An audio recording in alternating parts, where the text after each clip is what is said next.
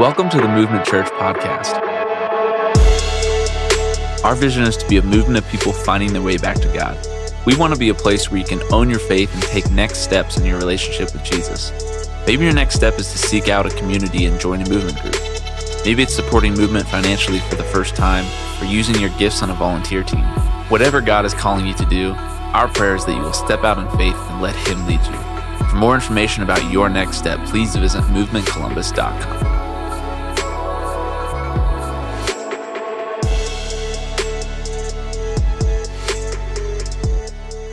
Thank you, thank you, Kelly, for uh, just being vulnerable and sharing your story uh, and telling us how God can change someone's life.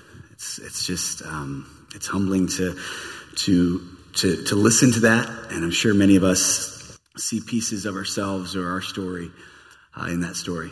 Uh, Kelly mentioned one main thing that uh, kind of changed her life in the beginning, and, and she said that uh, at the center of her struggle, she was believing uh, some lies, and one of those lies she mentioned was that she uh, was was unlovable, and uh, it's it's tough to to not believe lies. As as followers of Jesus, we're supposed to be people of truth, and yet we all believe lies. Uh, in some way, because lies are all around us. We're surrounded by lies, whether we know it or not, whether we're aware of the times we're hearing lies we, we, are, we are hearing and, and believing lies. Some of us uh, last night might have believed the lie that we could stay up one more hour and watch one more football game. Uh, maybe you told yourself that you could sleep in one more snooze of the alarm this morning and now you're here without brushing your teeth. I promise no one's judging you, all right? But we, we believe lies all the time. Some of us uh, believe lies that the world tells us. Some of us believe lies that Satan tells us. Some of us lie to ourselves. And uh, when, we're, when we're listening to lies, when we're listening to Satan's lies, we're, we're listening to bad advice. We're accepting bad advice into our lives, and we're not living the life that God has for us. When we believe lies, we're letting Satan, we're letting the world take us off God's course for our life. And some of these lies are obvious. Some of them are things that we're like, oh, I would never believe that. Some of them are a little more subtle, a little more believable. Uh, they're things like this uh, God just wants me to be happy. Or maybe this one, my feelings are reality. Maybe you've heard someone say, well, live your truth. Maybe someone has told you a version of you only live once or life is what you make it. Bad advice is all around us. Lies are all around us. And so we're going to uh, begin a conversation and over these next couple weeks continue this conversation of the bad advice and lies uh, that often are, are, spoken into our ears and, and, into our life. And so today we want to begin with some of the first lies that were ever told. The first lie that ever took place and certainly in scripture. Uh, it's in the book of Genesis in the creation story. And so if you've got a, a Bible there, maybe under your chair, maybe you didn't even know there was one there, but there's, there's a, there's a Bible around you. We'd love for you to open up to Genesis chapter 3 verses 1 to 6. It's actually on page four. It's in the beginning there, first chapters, first book of the Bible. And if you don't have a copy of the Bible, if you don't have a copy of God's Word, we'd love for you to take that Bible home with you today, uh, just so you can have that to read and to study and to grow and learn uh, how much God loves you. So we're going to be in Genesis chapter 3. Uh, verses 1 to 6. As I mentioned, the book of Genesis at the beginning tells the story of creation. It talks about God creating land and water and plants and animals and man and woman, Adam and Eve, and, and God placed Adam and Eve in the garden. And they were in relationship with him. They were enjoying life with him. They were caring for that creation. And God gave them one rule. He said, listen, whatever you do, don't eat from the tree of the knowledge of good and evil. And that is kind of the, the setup, the context for these verses here on page four, Genesis chapter three, one to six. You can read along. It says this. The serpent was the shrewdest of all the wild animals the Lord God had made. One day he asked the woman, Did God really say you must not eat the fruit from any of the trees in the garden? Of course we may eat fruit from the trees in the garden. The woman replied, It's only the fruit from the tree in the middle of the garden that we are not allowed to eat. God said, You must not eat it or even touch it. If you do, you will die.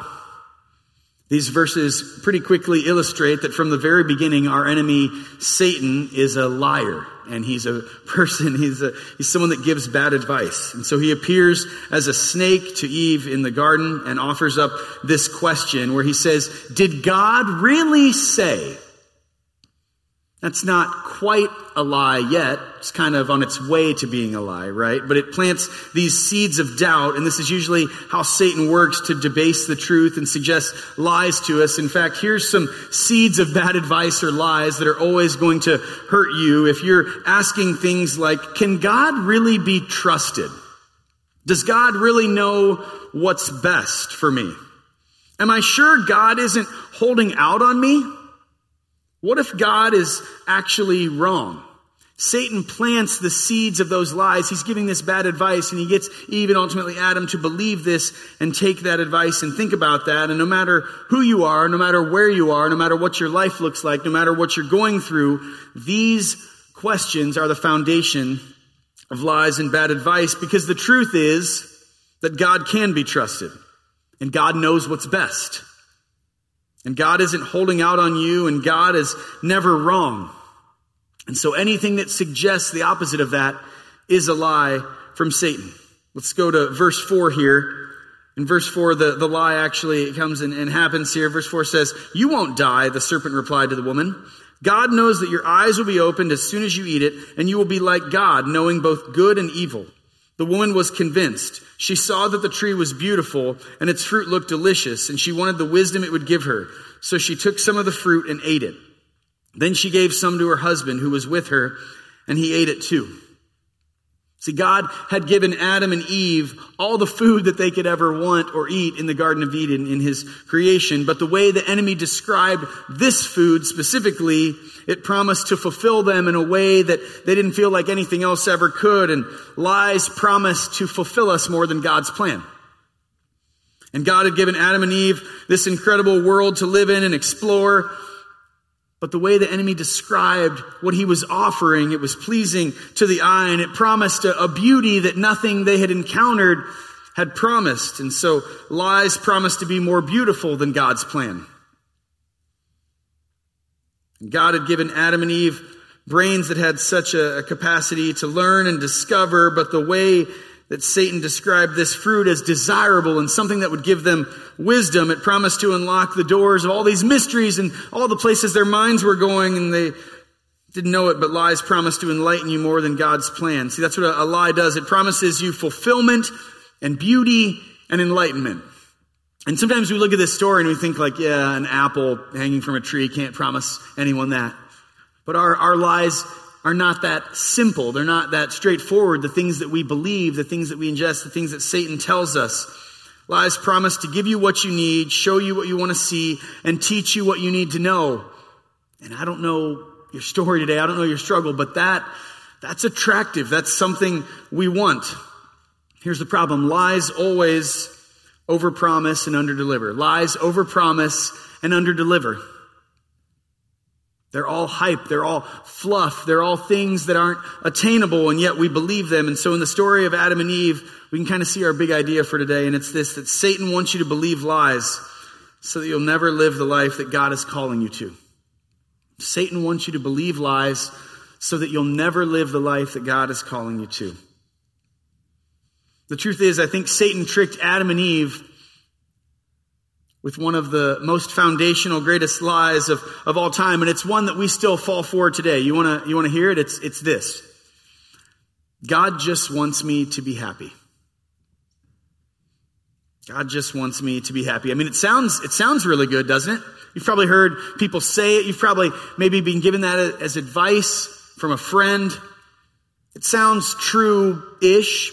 It could maybe be in a super spiritual Facebook post or something, right? It sounds, it sounds really good. It sounds like something that might be in the Bible or something, but, but this is a lie at its core. It's actually two lies kind of combined. And so I want to unpack them today. Lie one is that God just wants me to be happy.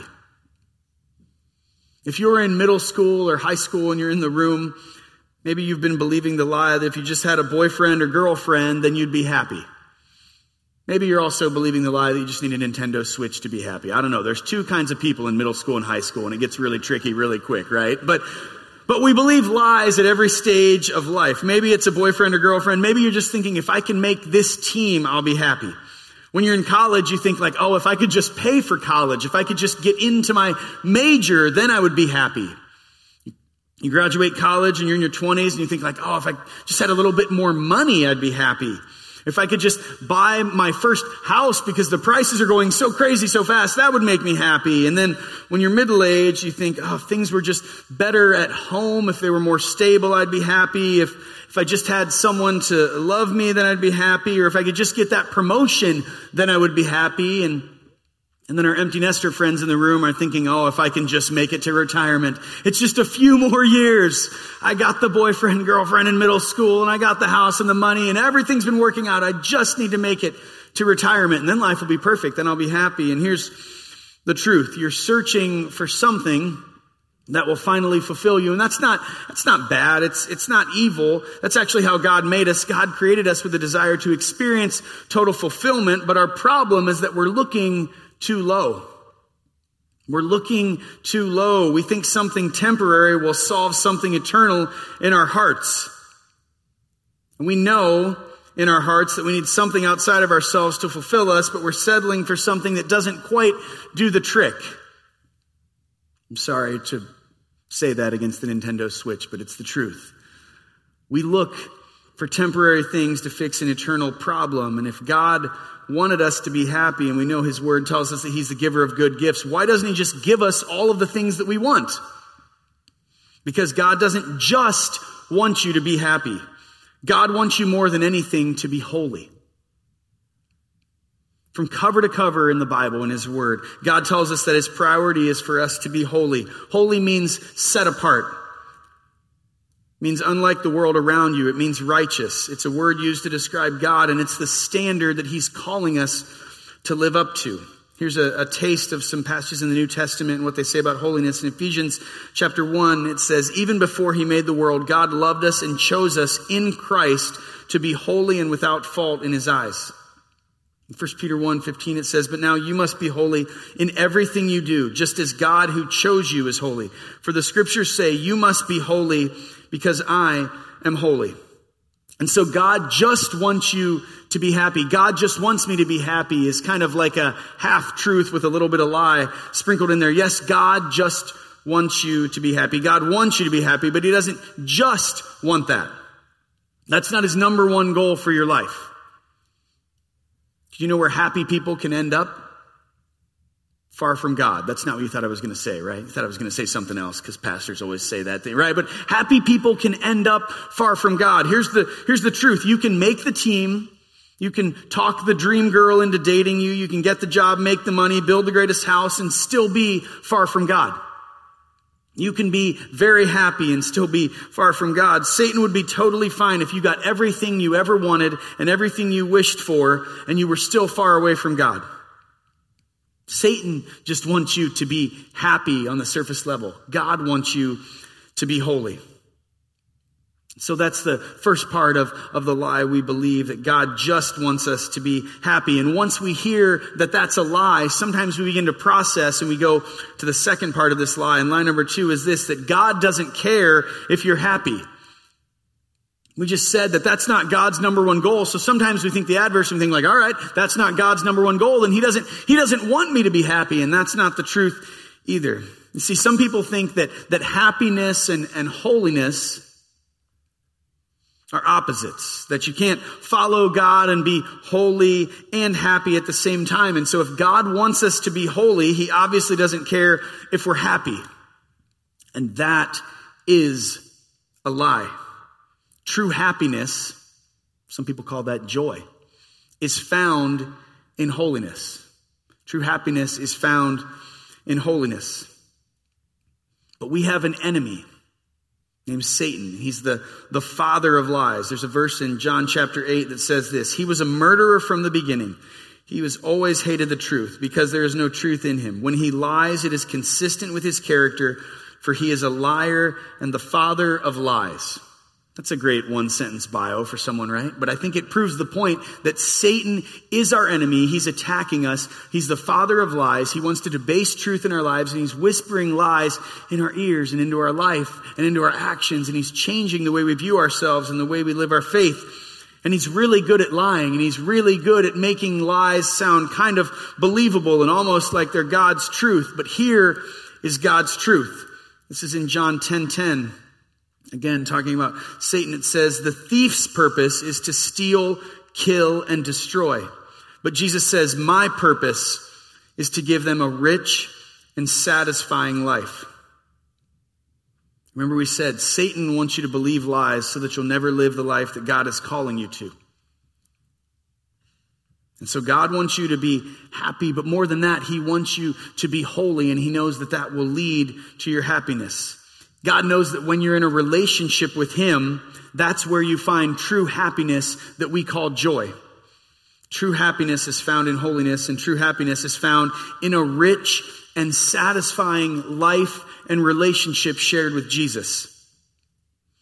This, uh, this series we're doing, we're, we're calling it Bad Advice. And, and one of the, the taglines we put with that is the gospel according to Satan. And I know that probably sounds a, a little aggressive. And, and yet, when we believe lies, we're believing a certain gospel that leads us astray.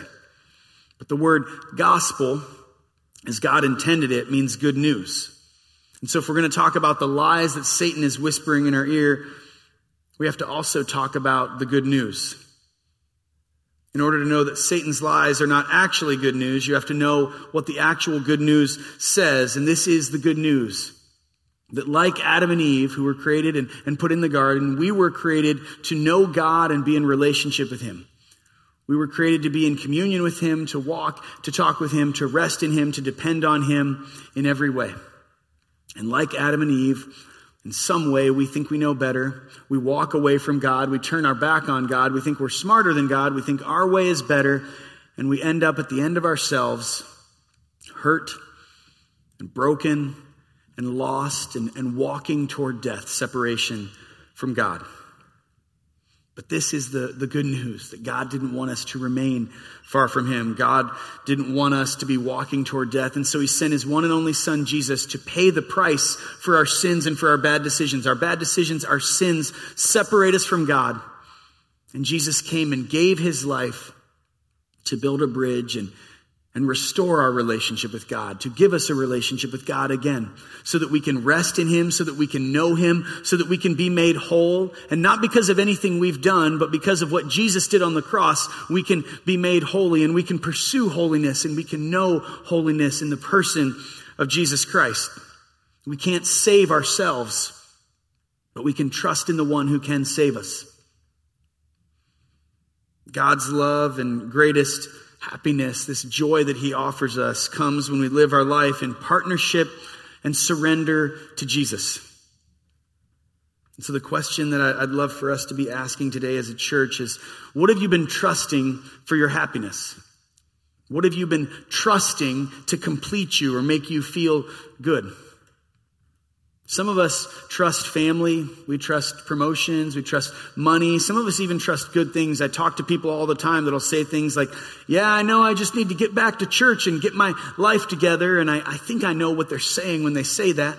Life change can happen in church, but but church or these seats in this room doesn't change you. A relationship with Jesus changes you, and surrendering your life to Jesus changes you. And so I would ask you, is your life surrendered to Jesus? Have you been trusting Jesus or have you been trusting lies and bad advice that fill in the blank thing will complete you, will make you happy, will be enough? What lies have you been believing? Some of us believe small things like no one will ever know what we're doing. Some of us believe things that our marriage is too far gone. There are all kinds of different lies that we're believing in this room. Some of us believe that that God could never heal us. Some of us believe, as Kelly said, that we're unlovable. What lies have you been trusting? What lies have you been believing? Do you need to surrender your life to Jesus so that you can know truth as a person and rest in Him? Maybe you would say that, that you know Jesus, that you've, you've surrendered your life to Him, but you, you look over the last season, the last couple months, and you would say, Man, I have been believing a lie. I've, I've been walking with Jesus, but I've been telling myself now that, that this, this new relationship was going to make me happy, was going to completely, completely change everything and make me whole. Maybe you are someone that's been walking with Jesus, but you would just say, Lord, I need to center my life on truth. I need to confess this lie to you. I need to admit that I've been lying to myself and to others. I need you to know that you are truth, you are my center, that I'm surrendered to you and I'm given to you. If you would look over your life today and you would say that you've never surrendered your life to Jesus, we would love to talk to you more about that. We'd love to talk to you about what it means to know the person of Jesus, to know and trust him and start a relationship with him. I'd love for you to just come and visit us in the back at the Next Steps table. If you're someone that would say, I've been believing lies, I've been building my life based on these lies that I've been believing, and I, I just need to call them out and, and say what they are and admit what they are, we have a, a prayer area in the back, and we would love to talk with you, to pray with you. There's there's, there's no judgment back there, but just people who want God's best for you and want to talk to you about how you can have a fulfilling and rich and satisfying relationship with Jesus. And so if you would say, man, I need to talk to someone, I just need to pour my heart out, I need to confess some lies that I've been believing so that I can make my heart and my life in the right spot this week, we would love to talk to you about that. And I want to offer one final thing as, as we close up here. There's some verses in Ephesians chapter 4, one of my favorite passages in Scripture that talks about the body of Christ. It talks about the church. It talks about what we can be for each other. It talks about how we can love each other, how we can encourage each other, how we can push each other to maturity and to seeing a full picture of God when we're working in our gifts and working as a unit and working as a whole. And I, I love this verse.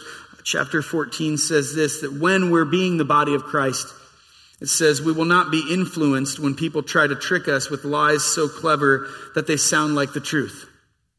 I want to take a moment and encourage us in something. You're going to hear us say today that our movement groups are starting. Those are our, our, small groups, our biblical communities that meet throughout the week in different homes and different groups and demographics and life stages of people. And sometimes I think that people think when we talk about those that I get like a salary bonus if you join a movement group or something. And I'm going to be honest, I don't. But man, that would be awesome, wouldn't it? Right? That'd be really cool. Here's the reason that we have movement groups. We have movement groups because we believe in community through community, with community, we overcome the lies of Satan. And sometimes, when all you're hearing is what's going on in your own head, you're in an echo chamber and you're believing lies and you're hearing lies. And sometimes you just need someone to step in your life and be like, hey, you, you know that's a lie, right? When I was in fifth grade, I thought I was going to be in the NBA. And one day my friend Brian said, Mark, you know you're not good at basketball, right? And I said, Brian, that is hurtful, but you're, you're right. You're right, right? And so I'm not saying that someone in your, your movement group, a group that you would join, is going to hurt your feelings if you want to be in the NBA. I believe in you, all right? But, but here's my point. Sometimes we need people to just speak the truth to us. We need people to love us when we're going through seasons where relationships are broken up or things are bad with our family or we're between jobs or we've been waiting on this promotion and we don't get it. We need people to, to help us say, you know what? The thing you were walking toward, the thing that was your soundtrack, the thing you were listening to was a lie. And here's the truth. God loves you. God is for you. God sent his son for you. And when you're resting in him, that's when you'll have a rich and satisfying life. And so I want to encourage you if you're, if you're not in a movement group, if you've been thinking about being in a movement group, if you thought maybe I'll take a year off from group or I'm not sure what we're going to do, I want you to know that when you commit to community, you are committing to be washed in, in truth, for people to speak truth into your life and truth matters. We don't want to be a church. We don't want to be a group of people who's believing bad advice or believing lies. We want to build our lives on truth and on the person of Jesus. And we do that best in community.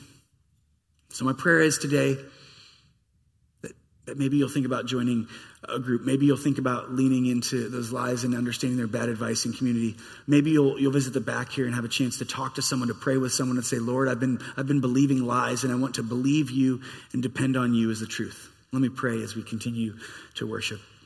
God, thank you so much for your word. Thank you for the examples we have in your word. Thank you for the ways that you show us that you are truth and you have sent Jesus to be truth so that we can depend on him, so that we can know him, so that we can have him. God, help us to be people who, who just look, look to you and look to truth so that we can call out lies, so that we can call out bad advice so that we can lead a rich and satisfying life, Lord, not for the sake of us, but for the sake of resting in your love and glorifying your name. It's in the name of Jesus I pray. Amen. Thanks for listening to the Movement Church podcast. Our vision is to be a movement of people finding their way back to God. We hope wherever you are, this message encourages you to take the next step in your relationship with Jesus. For more information about Movement Church, including attending a worship experience, getting connected, or to give online, please visit movementcolumbus.com.